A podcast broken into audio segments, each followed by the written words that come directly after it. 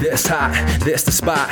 There it is, pod.com. We're interviewing the best comedians, so tune in quick and get your ears receiving them. We talking about life and life to stream right to you from the microphone right to your home, dude. Side note, this might get embarrassing, but no, don't sweat, yo, cause there it is.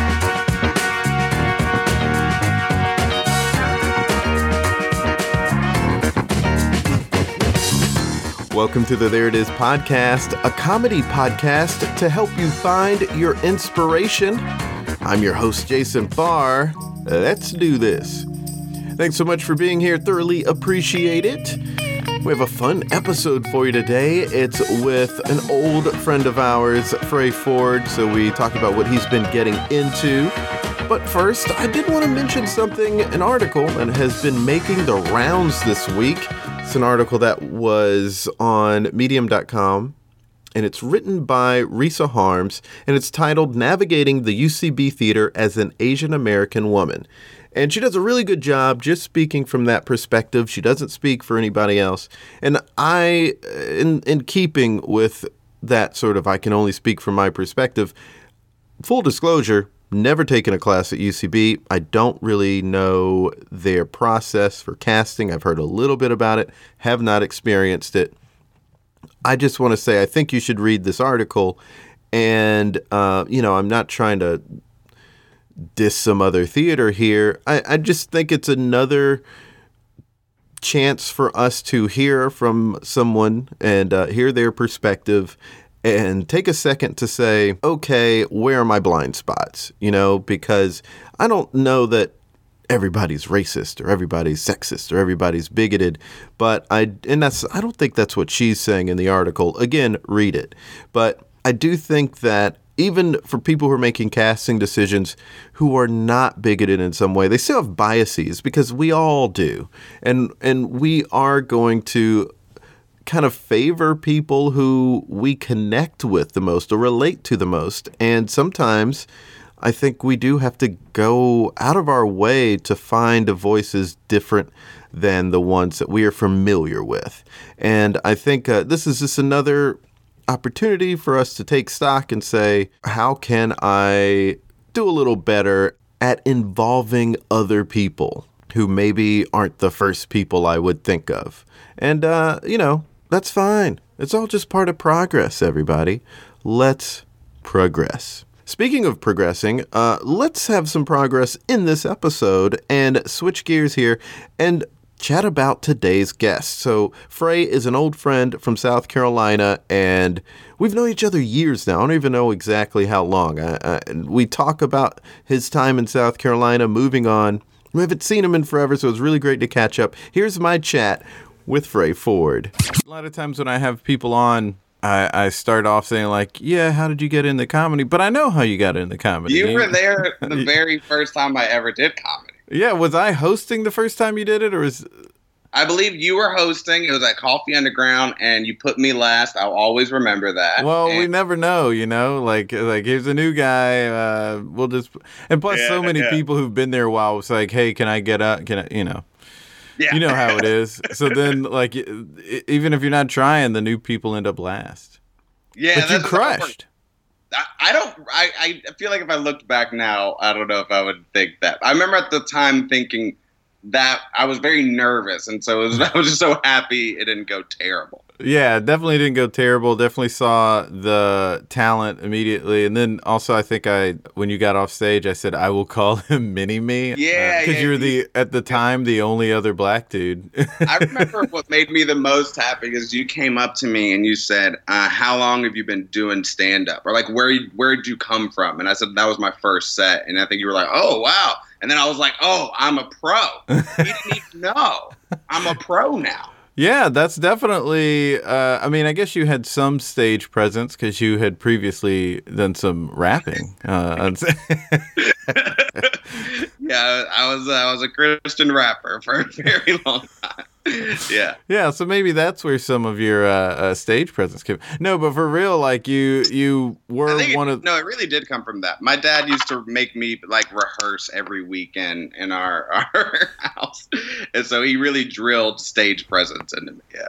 Yeah. I mean, if, if you don't have to talk about that period of your life if you don't want. To. Oh, dude, I'm totally down to talk about that. I'm not talking about anything. you did that for a while, and you were like a teen when you started that.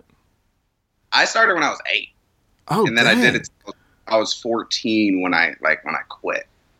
And so, what was the impetus for that? For going into Christian rap? Uh, well, all right. So my dad was hosting this like. So I went. I went to this mega church in South Carolina uh, for most of my young life, Mhm. and my parents both worked there. And my dad hosted this like Christmas gala thing, and they would do like, which I see in hindsight, they would do sketches Mhm. and do bits and stuff like that. I didn't really understand what they were doing. And then he wanted to. He's a big rap nerd. He had a rap group when he was a kid, and he wanted to do a uh, a bit where they would take Public Enemy songs and turn them into Christian songs or whatever. Uh huh. And so he did fight the devil instead of fight the power, and, and no one wanted to do it. and so finally, he was like, "Oh, I'll just make my kid do it." Um, and I was eight, and he like set gave me the paper of the rap, and made me do it, and I was terrible. And he was like, "Well, figure it out." and, and then he threw me on stage in front of a couple hundred people, baby, rap this song. Uh, and then I And like were you the Chuck D part? there was two of us, and we I had the second verse, and then and we split the third verse. That's all. Okay. Oh, I see. I see. Yeah. So it wasn't like one was Chuck D and no, I, I wasn't Flavor Flav. yeah, the other is flavor. you didn't have to wear a big. I guess it would be a big cross, cross. instead of a It'd big be a cross. Yeah. Yeah. yeah. Uh, and then you quit doing that because you didn't want to do it anymore. Uh, yeah, it's hard when you don't believe in God anymore. You know, At 14 already, we're like, hey, I don't believe. when you're having an existential crisis at 14, yeah, uh, yeah, yeah. Yeah, if you're having an existential crisis at 14, then whatever you're doing, stop. Just Look, it doesn't matter what it is. take a breather, man. so yeah, yeah. And um, so yeah, I guess you didn't have a lot of stage time, so you knew how to be on a stage. You had a voice. You have a, a distinct voice immediately. I have a weird voice for sure. but that's got to help with the career. I think it does. Yeah, I think it does. People, well, yeah, hair and you can't tell if my hair. You know what my hair looks like. I know. Uh, Yeah, yeah. Hair and voice, I think, are the, the things that have gotten me by for the first few years. Yeah. yeah. Yeah, and so when you started stand up, um, I mean, I guess you did have you, you didn't have much com- competition for hair, but um, No. you know there was a there were a lot of uh, a lot of us in that room uh, every Monday. You were going up, you were consistent, and um, you know you you were one of the few people that I remember. I mean, there are a handful of people who first couple times up, you go like, "Oh, that person is good, and they're going to be around." Yeah. And I- did you have that knowledge? I mean, did you going in? Were you like, "Yeah, I want to do this for a while"? I at first I didn't think I could do it, and I I toyed around with the idea a lot, and then I had a buddy who did it, and it looked really easy. I was like, well, he did it, and I mean that didn't look that hard, so I think I could do it. It'd be good. And I think at the time. I didn't have like a long term plan. I was just real lost. I was mm. 19. I didn't go to college. All my friends went to college. I had a GED. I have a blood disorder, a bruise and stuff. And so I was like, I didn't know what to do. And so it just gave me, I think at the time it was just like, this is just something I can do every week. Mhm. and it was, I, it was very short term. And then, cause I, all, I just wanted to be a filmmaker. That's all I wanted to do. I just wanted to Ah. make movies. I wanted to direct. I wanted to act. I wanted to write. I wanted to be, at the time, I just wanted to be Seth Rogen. That's all I wanted to be. Mhm, mhm. Uh, then stand up was, I think, always like, a, well, I can do this right now. Like, it's very hard to go make a movie. I don't have money. I didn't have skills. I didn't go to film school. I didn't know how to do any of it. Uh, but I could write a set and go do a set at Mhm. Coffee Underground. Uh, and so that was like the first few, I think that was the first few months. And then it became, oh, I think I just want to do this right now. And you did do some. You were making your own short films and stuff while still in South Carolina. Me and Chaz Scoville. Yeah. we made some weird stuff. you definitely yeah i mean it, i think the thing that everybody saw in you immediately was that you had gumption you were like I- lois lane in that regard Stuff man. I got gumption. Damn right. Yeah, I mean, you were you were getting out there, you were doing stuff, you were consistent, and and it was solid stuff. So you know, it was always fun having you on a show. Man, I appreciate that. That's, you should have told me that then. I feel like I feel like somebody had to have. No, I mean, no. would, were you feeling like nobody was uh, uh, like noticing? No, I just I comedy gives me a lot of anxiety. Ah. And I remember when I think back to first starting stand up, I just remember being very nervous all the time. Hmm. I am surprised Yeah. to hear that. Yeah, do you did you ever have that? I'm sure it's gone. Uh, I didn't really have nervousness, and I don't know why I never got nervous. Even when I was in school and had to do like a presentation, I never got nervous for some reason. Oh, hell yeah, you're cool, dude. Nah, I mean, I don't know if it's cool, but but I, I just I think I'm just lucky Yeah, Um, I feel that. because I don't have I didn't have to worry about that at all. I didn't have to push through that. You have, but you have great confidence on stage too. You have Oh, like thanks. you always got the the Obama thing, I think, because that just like that being able to stand still and focused and deliver it perfect. Uh, I always thought you have you have that skill set. Oh, thanks. I appreciate that. Um, yeah, I mean that there are definitely moments where I can. It's, it's it is essentially fear, but I don't, in a very tangible way, think it is fear. Like it's not something where I can go, "Oh, I'm afraid to do this," but I will hold back sometimes trying to do certain things, especially with improv, and that's when it's like, okay, that that's because of fear. I'm just afraid of looking silly. Man, I just started doing improv. Uh, man, I roasted improv for years. yeah, I know, I know, because uh, you took a class at alchemy, and you were like, it just weren't, you weren't feeling it. I hated it. Not it was not towards any person. Right, right, right. It was it was really towards myself once again. I think I was very nervous. And I remember there was this one dude in the class I thought was funnier than me. I was just like, "Fuck that guy, man."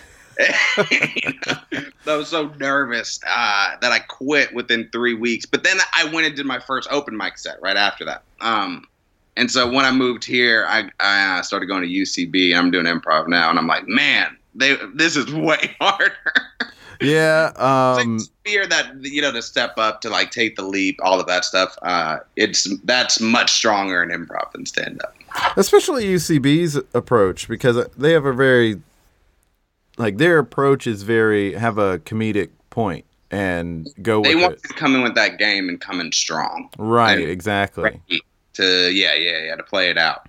which isn't what I, my style is. So Mm. I don't have to worry about that as much. But Mm-hmm. um, I mean, they're it's not necessarily easier because then then where you're at is still just like, hey, well, focus on this part, and also you still have to recognize a game and play it when it's there. You know, so But it's you like, to still be funny, but don't be too funny.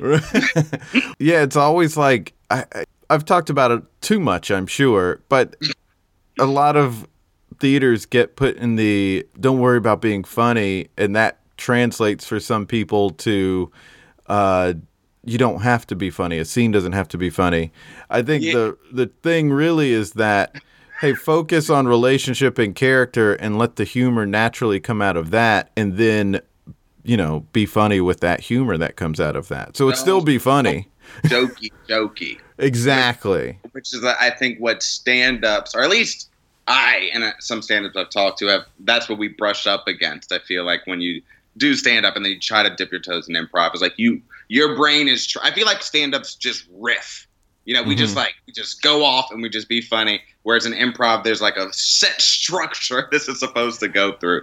Yeah, Uh, I mean, one of the things too, I guess, is like, of course, there's stand-ups who are doing a character, but you're right, putting it in the well, let's riff until we find the thing, and then just like beat that over the head. Whereas improv is more, who is your character, and speak from that character's point of view, Yeah. which is a kind of a different. There, there is a lot of overlap, but it is also very different. well, and improv's a sport. Yeah, That's what it's like. I feel like stand-up's golf and improv's football. Yeah. It, I'm not that good at football yet, but I'm figuring it out. That's a really astute way to put it, honestly. You know, because it's not even just like there's a team out there. There, there's a defensive line and an offensive line. And... There's like oh, it's a lot of things happening at once, and you have to be thinking very fast and moving very quick. Whereas in golf, man, you can really just take your time, dude. People will wait. uh, yeah. What level are you in in uh, the UCB? I'm at uh 301. Oh, great. Yeah. Well, that's good. I mean that you're you're getting ahead there and that uh, yeah, that's fun. And thankfully, the CBS thing uh, made it pretty easy to to segue into uh, hanging out over there. Yeah, uh, so that's the other big thing. So, I mean, after South Carolina, you moved to Atlanta for a bit, but then you got this CBS Diversity Sketch Showcase. Yeah. And uh, that's what took you out to LA for a year. Yeah. For this past year. Yeah. Yeah. How did that come about? Man, um, it was a couple things. I, you know, I um, I just first I just I was requested to audition for it. Um, cool. and I've you know I've done those. I've done like the NBC one, and I bombed that super hard. And I remember I had missed like my uh, my now fiance's like sister's wedding to do the NBC one, mm. and I bombed it. and I was like, man, fuck these things. I hate, I hate these showcases. I felt terrible. And so when I got to the CBS one, I was like, I think I kind of blew it off initially. Mm. And so I just said, they wanted three characters. I said, I'm just going to go in there and do stand up uh, and then dip and go about my day. Because uh, I didn't want to put too much pressure on it. And so right. I did stand up and walked out, didn't really think about it. And then I would say, like, two months later or so, I got a call from the director. Mm-hmm. Uh, saying they really liked um, my stand up, but they were confused because I didn't do anything they asked me to do, uh, which was characters. um, and so they were like, uh, the director was like, I like you a lot, but I'm. I, oh, and that was the thing too. See, that's why I have Catherine here. Uh, she's my, my publicist. um, so they they looked. They were like, this guy's funny, but we don't know if he's an actor. Mm-hmm. And so they looked up uh, my film that I made with my fiance. Right. I was just about to mention, how do they not know about that? Like, how did you get asked to audition if they didn't know about that? I was referred from an, um, a guy named Mark Kendall, who is really respected in Atlanta. He's fantastic. He's great. He's one of the best performers. Yeah, he's been on the podcast. Oh, really? Awesome. Man, I love Mark. He's I love great. Mark. He's one of the best ever, he really. changed my life. oh, wow he he uh we, we were on some shows together. We really hit it off. They asked him for a list of people, and he put my name on that list, man. Uh, he's, kind of, he's the nicest guy. Yeah, he's really really nice. Um, and so they so they I got on that list that way, but they didn't know about good hair. Yeah, just, so good hair. Let's talk about that before you jump yeah. back into just so people know this thing that they watched that got you in there. Um, yeah. So you made that a couple years ago. when you were still in Atlanta. Yeah. So yeah, I made it in Atlanta. Yeah. And uh, what's the, it's you and Catherine. Yeah. So me and my fiance made it. We had first started dating. She's an actress uh, and director, mm-hmm. and we met on a film set. You uh, both have good hair. We both have good hair. She has red curly hair. I have you know black curly hair. And so we made a movie about basically uh, I use all of uh, her conditioner, and it starts the biggest fight of our entire relationship, uh, and it just just snowballs downhill from there. Um, and so we made that for super cheap and mm-hmm. just kind of threw it together very last minute. And then it did. We put, took it on tour. We did stand up with it. and We would show it all these different cities. We did, and then we got picked for Just for Laughs. Um, yeah.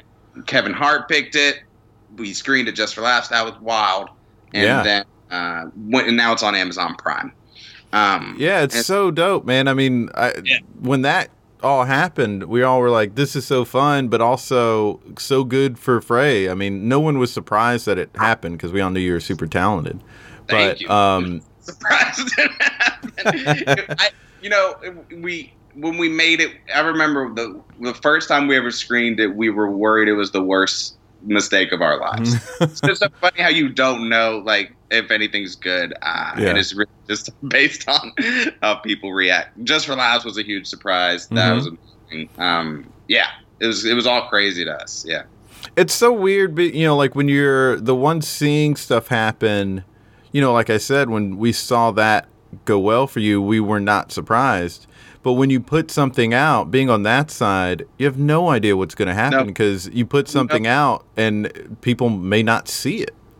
They might, or it just might be bad. Like, and Right, that's, I, I don't say that in a self-deprecating way. I think a lot of times, like, you really don't know. You've been staring at the same thing over and over and over. Uh, Mm-hmm. that you get to a point where you don't know if it's good or not. Right. And I'll never forget the premiere of Good Hair and being like, oh, I think this might actually be kind of good. Like it was Yeah. getting big laughs, and at the end, people were crying and stuff. Uh, and that I'd never, you know, I don't think did stand up. I'd never made anything that made someone cry before. hmm Uh, and then that's when we were like, oh, we might have accidentally made something that was good.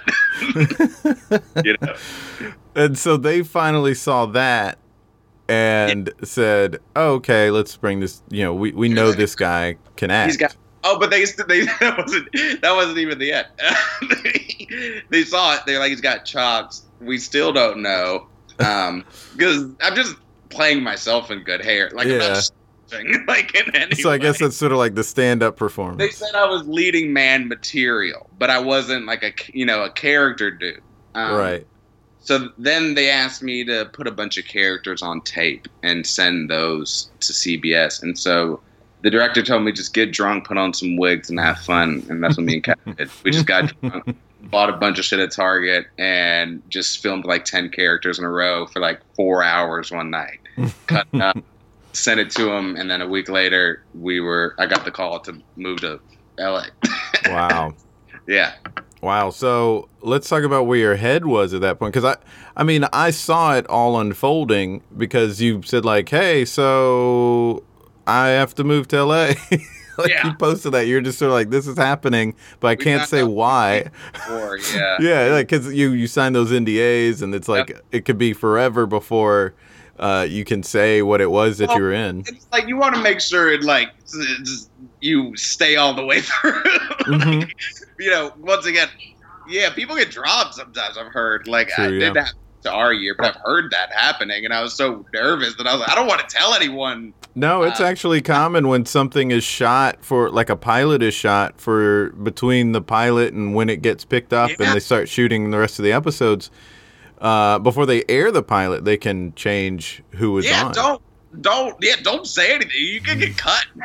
like Yeah. any- They will totally recast stuff that show Nancy Drew like in the original pilot. Um, Freddie Prinze Jr. was playing the dad, but they totally recast it, and then they reshot the pilot. they I was listening to Dax Shepard's podcast. He talked about how he got fired off a pilot. And Yeah, I was it's very common. And I was just telling her, I was like, man, that could happen at any dude. They will come for you at any point. like, Right. Like, don't don't flex too hard. You never Right. know what could happen. Right, Yeah. like Mark Paul Gosselaar's on uh Mixedish. Is it that Yeah. one? And like Yeah. he wasn't the one in the pilot. Yeah. yeah, it was like uh, one of the dudes from Workaholics was the original dad. It was originally in that role. Man. He was originally in the pilot, and they reshot the scenes with him. That's the co-lead. bro, bro, that's a cold world, man. That's why you got to make your own show. They can't fire you.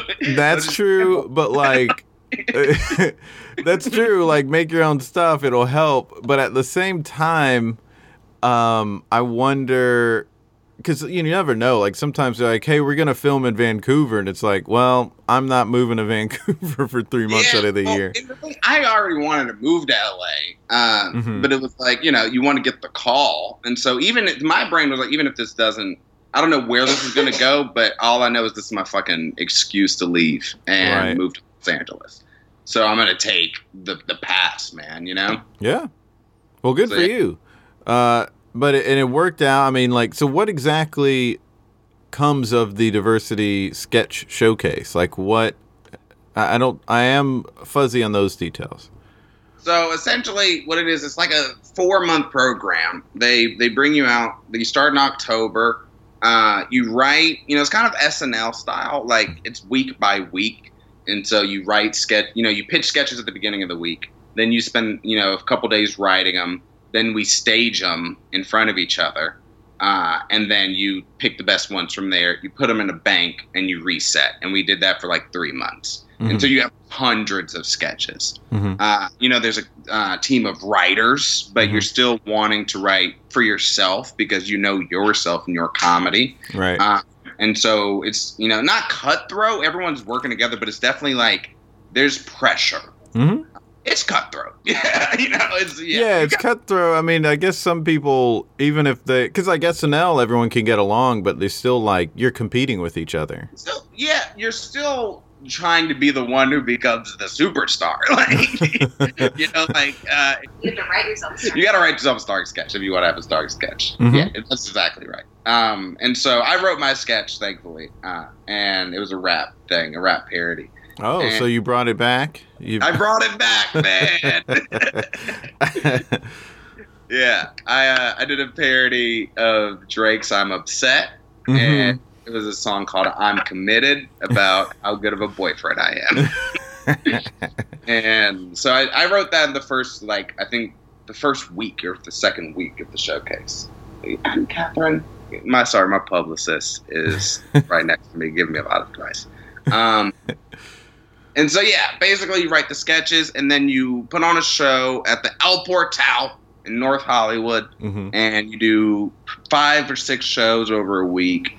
Uh, all executives, all Hollywood people, um, and you know we do the sketch show and then you mingle afterwards, and then that's pretty much the gist.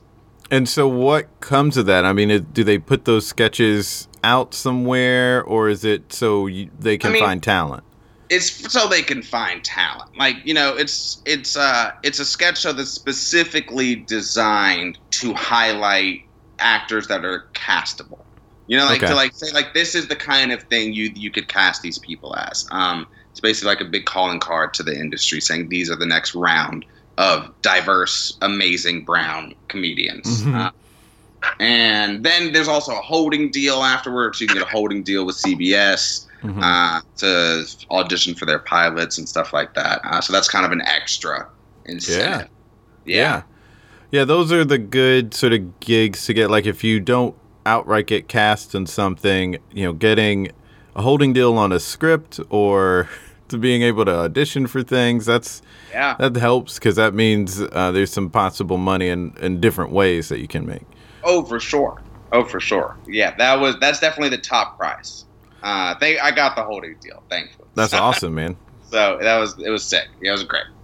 and what was the writing process like for you? I mean, it's obviously writing, you know, writing for stand up is Mhm. something you knew you could do. But when it came to improv, I mean, I know you were like, well, how do I do that? And sketch is closer to being like improv than it is like stand up in some respects. So, how was that for you in, in transitioning into trying to write sketches? It was it it was a rough transition. Not in a in a like it was bad, but in a I had to learn how to do a new form of comedy that I've never done before. Uh, and so it felt like a really awesome three month crash course on sketch comedy. Mm. And the director is very, very good at sketch. He has a very clear idea and vision for it. Mhm. Uh, and so I felt like um, I walked out of it uh, very, very good at sketch, but I didn't feel like that when I walked in, for sure. That's good. yeah. Yeah, so that's a real good tool in your tool belt. Oh. Yeah, and then at the end of it, you know, uh, you know, I didn't even need to be that character guy that I was worried about. Like the kind of actor I am fit perfectly in the sketch show, which was uh, cool to see. True. Yeah, I think when it comes to auditioning, I guess they're like, well, I guess we need this, but then they just see what they have and they go with who they they who they like.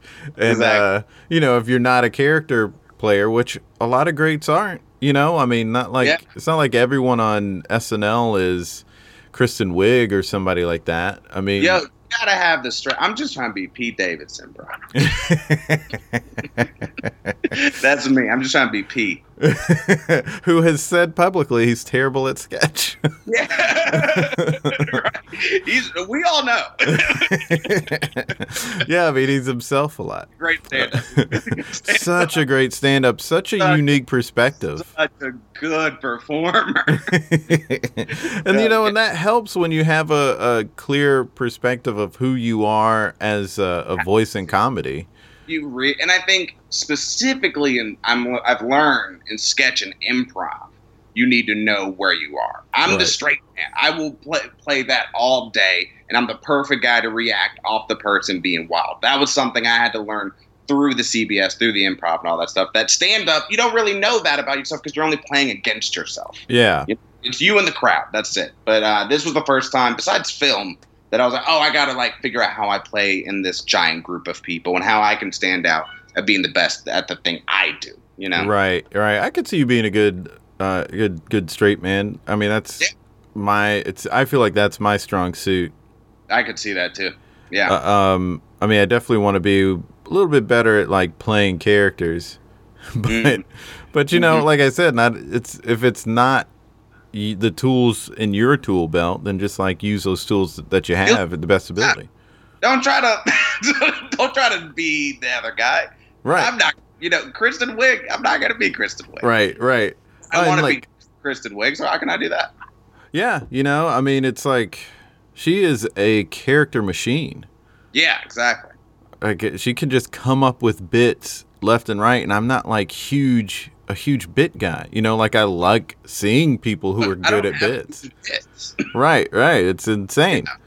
Uh, all the different things that people have to do in comedy or, or can do i should say in comedy it, it can it can be kind of surprising because you before you start doing comedy you just look at it as it's comedy but then you start Yeah. doing it and you're like oh there's like character work or being a straight man or voice of reason or what people you know I, i'm not sure the official phrase now but um uh, Yeah, no, I- you know all the different they're bits and and they're, they're just all these different things that you can be and do and you don't have to be all of them There's a place for you in there. You just got to figure out what your place is. exactly Yeah.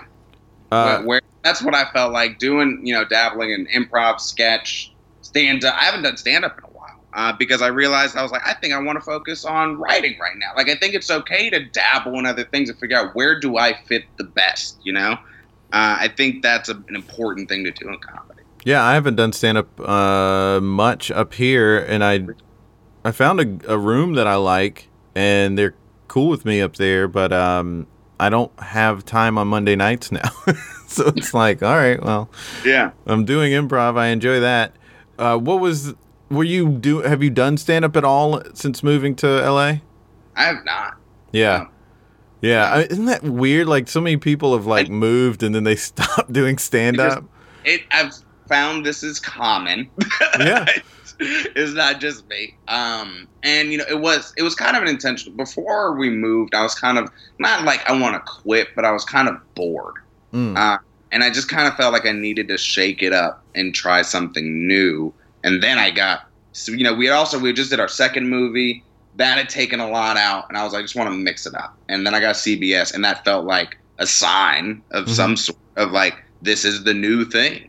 Uh, and it was so time consuming, I didn't have time to do stand up. And then since CBS, it's been let's write our pilot and let's like write a really good pilot. We got signed, we got a manager, we're at Three Arts now. That's awesome. Yeah, man, it's dope. And like we're like, let's take advantage of this moment and just like make the best pilot in the world. So now that's the thing I'm doing. Um, and I think it's you know you got to figure out where you fit. right.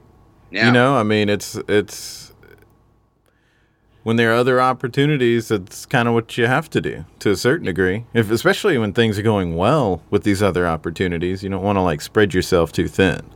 exactly, exactly. Let's talk about the other movie. Uh, tell us about that. Man, yeah, I'm. Ex- I love this. Uh, we made a movie called Pop Pop is Dead. Uh, and basically, uh, we play a couple again. We wrote it, we directed it. Um, Kat, basically, uh, her character Layla, her grandfather Pop Pop passes away, so we go back to our hometown of Gaffney, South Carolina. Uh huh. Know it well. You know it, the big peach, big big butt in the sky Yep. and we spend three days with our crazy family and we try to make it out. Uh, you know, couple antics. Yep. We're all about it. And yeah, man, it's online now. We put it out uh, because we just want people to watch all of our stuff. And so Good Hair and Pop Pop are both on Vimeo right now.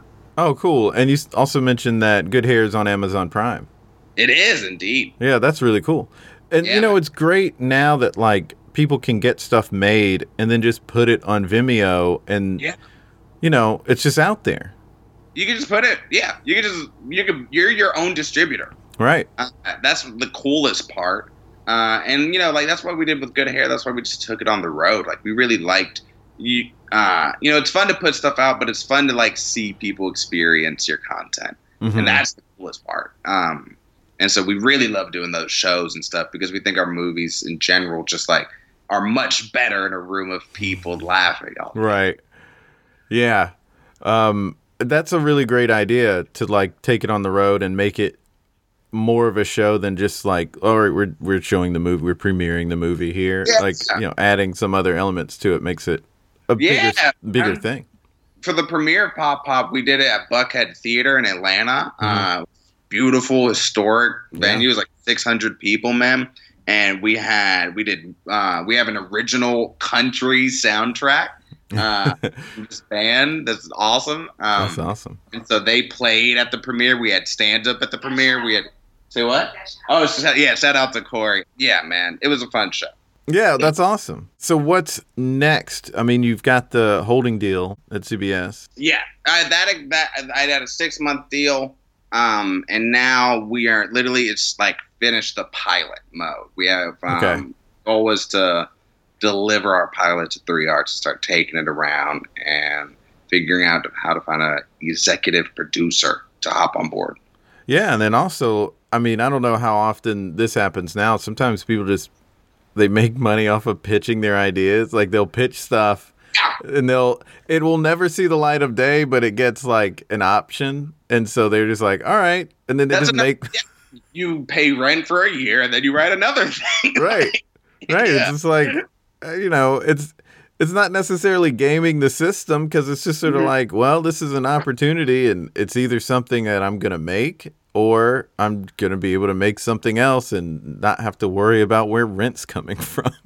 Exactly. Yeah. We at this point, yeah, that we would take all of those up. We want to make this one though. We we I think it's our best idea we've ever had. and I'm Awesome. like, I hope, I hope we actually get to make this thing. yeah, and it's wild. I was just hearing this interview with Edward Norton, who writes a lot. And uh, this new movie he has out, Motherless Brooklyn. He wrote that, and I guess he directed it. I'm not sure if he directed it, but I mean, it's his baby, and he's been working on that for years. It's just something he was passionate about. I, I remember reading someone say once like uh, in Hollywood it takes at least eight years from the time you decide to make it. Yeah, And I'm like, oh boy, that sounds like a long time. yeah, and like to a certain that's degree, I wonder if it's yeah, it is a long time. And some things I've heard like 14, 15 years. You know, I mean, you hear those stories all the time. You know, um, that's what I feel like, and that's what we're trying to do. You know, you want to make something. I feel like at least try to pitch something that's timely. right? That feels like we have to make this right now because it's so uh, specifically of this moment, kind of like Watchmen or something that's out right now, where you're like, this is very specific to right now. You couldn't make this any at any other point because then it adds some like urgency to like hopefully selling it and actually shooting. Oh yeah, and then also when people see it and they say, when you know like people you're pitching here it's like, oh, this is really good, and it has to be made right now. Yeah, it's very important. You shoot this tomorrow. Like, you know, so that's yeah. I think maybe that's like the cheat code to, to, to getting around it. For sure. Um, Yeah. And then also, there's if you can get it financed and made, there's just putting it out yourself, I guess, distributing it yourself. We've done that a couple times. Yeah, you have. Yeah, you have. So you've got you've got so much at your disposal. Yeah, I mean, yeah, that's the thing. You know, we have friends. You know, they're like the guys, uh, uh, the ladies' night guys from Atlanta. They just recently had a film. I think it's called The Vice Guide to Bigfoot, uh, which is just got into Austin Film Festival. Awesome. and they just shot that you know on their own and austin film festival's huge and now they're getting all these write-ups about it and that was another time where i was like see that's the that's the whole you know if if you get if you can't get anyone to do it you can at least make it yourself I mean, it worked for Tyler Perry. It worked, and you know now he owns Atlanta. Like he, he's the president of Atlanta. So I mean, just go make your content, man. Absolutely. So you know? you two have worked together a lot. What is your process for creating something together? I mean, that sometimes, especially when you come from stand up, you're used to writing alone. Uh, But now you have a, a writing partner. Like, what sort of approach do you he got us on a good day because we were writing today, and so you know it's mainly just arguing. Just- it's just nonstop arguing that then somehow becomes art. I don't know. Like, I'm not really sure how it works. I had another couple on. Um, I don't know if you know Henry and Mari from Charleston, South Carolina, but they're great and they do sketches and uh, they sort of like sort of mentioned or, or alluded to like arguing during the creative process. I mean, that's just got to be a part of it, I guess, if you're a couple and you're Sure, like, that's a huge part of it. It's just because you, you know, your emotions are tied up to each other. Like, also, like, I get back because I want to get in writer mode, but then she wants to be in like lovey mode. I'm like, no, we have to be serious. Like, you know, like that's a big thing that happens a lot. Uh, we have a, you know, but then we, I mean, we lock in for like eight hours at a time. So it's just you and you know the person you. Yeah, so what? You go crazy. Yeah, you go crazy. you That's know? funny. And so is it is most of the arguing over the content or just like getting No. there on the same page? yeah, it's like stop trying to sit on me. you do that all the time. Uh, you know, just weird shit, man. What what are we gonna order from Postmates? Oh, Uh, that's funny. uh, we yeah we don't argue about the script too much. We're pretty we're usually Sometimes we do. we do argue about the script sometimes. Yeah, I think so. Uh, it's you know, uh, ev- also every process is like every movie's different. I feel like as we uh, go on, a lot of times we're getting more like emotionally um, deeper, Mhm. if that makes sense. We're digging into our trauma more, and so sometimes writing is just us sitting in the living room crying for four hours, like, talking about our parents and our childhood and Uh-huh. weird like that, and then that ends up being you know a scene in the, in the script or something. So it's always different. I don't know. That's amazing though. We'll see what it's done. What what this process was. Tune back. Uh, it's something for everyone to aspire to. Everyone who's in a in a relationship with someone else who's creative. Exactly. The- Learn to argue with each other. it is the most satisfying creative experience of my life. I would have to say, working with my partner. It's it's the coolest thing in the world. That's dope. It's dope. It's super super dope.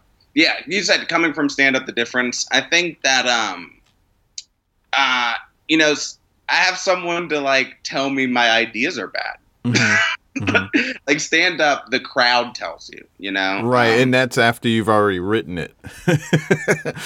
and then a lot of times you're like, well, fuck them, they're wrong. like, like you know, she she's gonna be like, no, that's bad. That's you should don't do that. Don't say that. Um, and also you think of ideas you never thought of. Uh, I think you say things you would have never said because you're t- literally talking it out with Yeah. another person. Um, two heads is just better than one. I, Yeah. especially something as structured and as complex as like a screenplay. I feel like uh, I couldn't write it on my own because I would just I would uh, not see the mistakes, you know. Mhm. So yeah. What do you do? You have an opinion, Catherine? You want to chime in No, anything I over there? Was that a pretty good answer? Except for all the sitting on your stuff. Oh, no. Besides all the sitting on me stuff. you know, there should be some some sort of like uh, class that couples who want to work together can take. you know, I keep saying that I want to write like a kid's book for long term relationships, or like a class to teach people how to do these kind of things. That's funny. If it doesn't work out, that's what I'll do. Do it. Do it even if it does work out. Even if it does, yeah. Maybe I mean, impart this knowledge onto the world. there's so many. Yeah. Also, our script is about like we work together in our script. We we're like a YouTube couple. okay. And so we, it- the whole idea was to be able to write something where we could put our real, like, you know, dynamic into it, but not be Oh. filmmakers or whatever. Right. Um, and so it's funny that sometimes we we have these arguments, we have these things, and then we stop in the argument and go, "This should be in the script." this argument itself should be an argument we have about how we work together. very meta. It's getting very, very meta. No, there's something. Justina and I have been for a while talking about girlfriend of the show. Justina have been talking yeah, about yeah, yeah. of uh, uh, writing something, doing something together, and it's like a long gestating thing. But um, there was something that she said when we were arguing, not about trying to work together. We weren't trying to create something together. We were just like arguing. And she, there was something she said that I was like, that statement doesn't make any sense. That's ridiculous. And she, she said something to the effect of, "Baby, you know." That I don't mean what I say, or something like that. It was like I was like, you write that down. That's Hey, going in something. Really hard. it's like such a like ridiculous uh, argument statement. Like you know yeah. that the things I I- say aren't real. There's this part in our script where we keep arguing the whole script about going to Olive Garden because like. I want to work and she wants to go to Olive Garden. And then Mhm. finally we get a big fight. I'm like, we can go to Olive Garden whenever. And she's like, it's not about Olive Garden. and that just makes us laugh so hard to just scream, it's not about Olive Garden. it's deeper than that.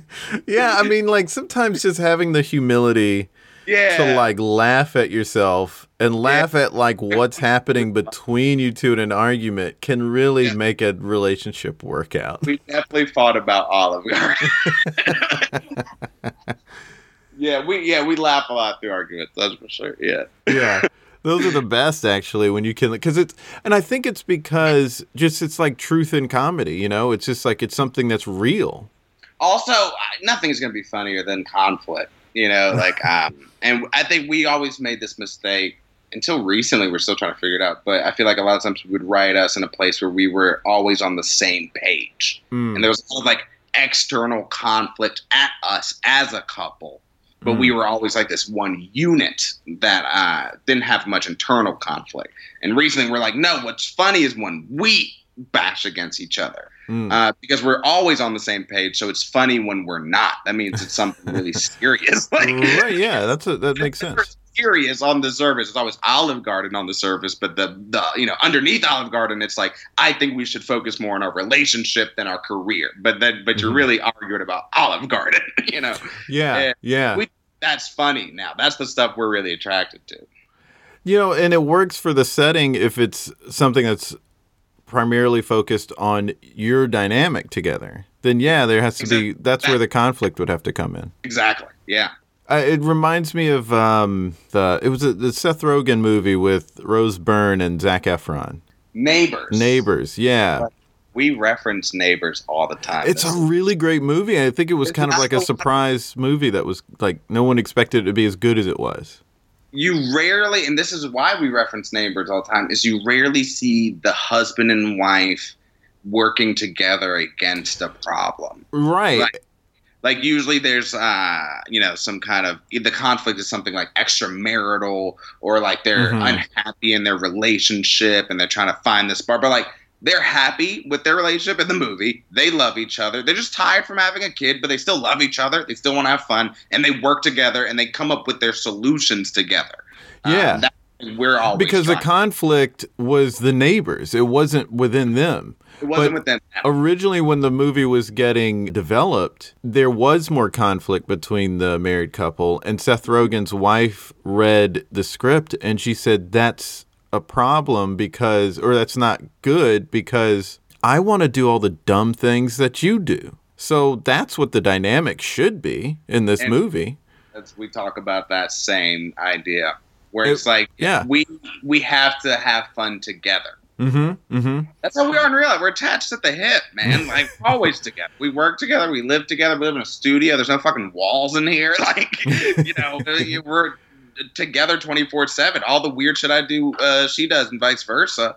Uh, but at the same time, we learned you still have to have conflict together, but it's, it can't be like I'm unhappy conflict. It's usually deeper than that. It's usually something about yourself, your trauma from your past that you are putting onto your partner. Right. That you been worked out yet. That's what, or at least that's what we've kind of figured out. Um, and that Yeah. way, feel like it's all just like I don't like my girlfriend. It's like no, I'm dealing with something that I am projecting onto my girlfriend. Um, you Yeah. know, You figured out a lot. yeah, That's great. yeah. That's good. Yeah, Write guess I- uh I should get married. I guess. Write a book on that. Well, yeah, I know, right? I mean, she's your fiance. You might as well marry her. I guess I just marry the girl. All right. Oh, dude, we didn't even talk about the commercial. oh yeah, which one? Um, the recent one. So what all? What all? Like, the recent one was Natty Light, right? Yeah, I just yeah, man, full evolution of my career. Uh, where I always knew I would end up. Um, I'm the the face of a Natty Light campaign. Yeah, man, that's wild. Natty Seltzer Mango Peach. Yeah, dude, that's dope. And you're great in it. It's super dope. Yeah, I'm in like four commercials. Yeah, Yeah. What were the others? Or they have they been released yet? I don't no. I think they've only done the first one. Okay, So, so oh, you've done four with Natty Light. yeah, Oh, that's great. yeah. We we shot a bunch in like two days. Yeah, yeah, that's that's great. I mean, Yeah, that's It's that- crazy. Yeah, That's some good change in your pocket too. those are. I did one with NFL recently. That was sick. Um, Oh, cool. I've not seen the NFL one. It was for fantasy football. It, it was all on uh, ESPN throughout over the summer. Yeah. I keep hitting the ESPN market super hard. Uh, well, that's awesome, man. That's really great. Well, we've uh, reached the end of the episode. Now it's time to create something together and we should we should make a, a rap song. A rap. Yeah, because I I did rap at eight years old, so I guess I yeah, could. you also rapped at eight years old. no, no, not at all. Um, yeah. What is what's an idea that you have? Man, I don't know. Um, like eh, just anything. It could really Anything be anything. It could be a sketch idea. It could be a pitch, something. If we were going to go in and pitch something, Okay. yeah. What All is the you know the pitch process? If I want to, if I have an idea or Yeah. want to pitch something, like how do I? What's that process? Maybe we could talk that out. That's we're still figuring that out. That's where we're at right now. Okay. That's like you're catching us at that exact point of figuring out how does that work. I don't know. Um, you know, from we do know. Yeah, you know, the gist of it is, you know, one have a good script. Mhm. Um, have a good idea. Mm-hmm. It helps to have a manager. These are things that are hard to, you know. Talk How would- how what would you manager describe- pairs you with someone else. Yeah, I guess in our situation, the pitch process is like our manager pairs us with someone else who either has some kind of overall deal with a network, Mm-hmm. uh, and they make content that is similar to it in regard. So, for instance, you know, if we lean heavy into diversity, you know, Issa Rae has a thing at Three Arts, so maybe that's a person. Not saying we're pairing, pairing with her. I'm just saying Mhm. that's you know how they look at it. It's like you fit with this person. Maybe you guys should hit it off. If you hit it off, that person takes you to the network they have a deal at and help you pitch to raise the profile of Oh, interesting. Um, and so that's kind of the avenue that we're pursuing right now Mhm. is one finding someone who pairs with the material and then having that person bring us in to pitch the material. Okay. An idea. If we were, if if I was going to make something with you, because I care about. We, we would have to make we'd have to play like brothers. Well, yeah, absolutely. yeah. Um, and I wonder what. I what mean, if we were Obama's something? if Obama had sons? if Obama had sons, like let's say it's not Obama, but like in the context of the story, it's the first, it's the first black president, and we're the two sons of the first black president. Instead of Sasha and Malia, it's Something Frey and Jason. Yeah, yeah. Freya and Jason or Malik and uh, yeah, uh Malik cons- and Sherrod. it's Malik and Sherrod. They're the two first sons. because to me it's like Sasha and Malia were good kids. They had a lot of grace. We would not. we didn't like, no grace. We keep getting in trouble. Uh, we keep like throwing parties in the White House, That's funny. uh, and getting into debauchery. and then to to set us straight, they make us the governors of a state. so it's like a political comedy series about. I'm on board. yeah. Say what? It's a buddy comedy. It's It's a a- brother yeah. comedy, but it's like Veep. yes, I'm on board. Yeah. Just shooting shit out. This is pretty good. Yeah. yeah, we'll we'll put that in our brains. There it is. Great having you on the podcast, right? Dude, thank you for having me. This was so much fun catching up, man. It was fantastic having him on the podcast. Also, great to have his publicist there to correct him in the background. of course, that was his partner in crime, Catherine. You can check out their work through Koki Productions on poppopisdead.com. See their latest short film at that site, and also go to Vimeo and you can check out Good Hair. And you can follow them on Twitter, Facebook, and Instagram at Koki Productions, and him at Frey Ford. Links in bio. Don't forget to follow us at There It Is Pod on Twitter, Facebook, and Instagram. And don't forget to subscribe to our free weekly comedy lifestyle newsletter. It is a newsletter for comedians and comedy fans, and you just get to learn a lot through it. We've gotten some really great feedback. Go to thereitispod.com to learn more. We have another fun new episode next week. Until next time, be good to each other. The music for the theme song was created by Neil Brooks. The rap was written and performed by Nick Acevedo. The logo for There It Is was created by Jeff Prater. The There It Is podcast is produced by Jason Farr.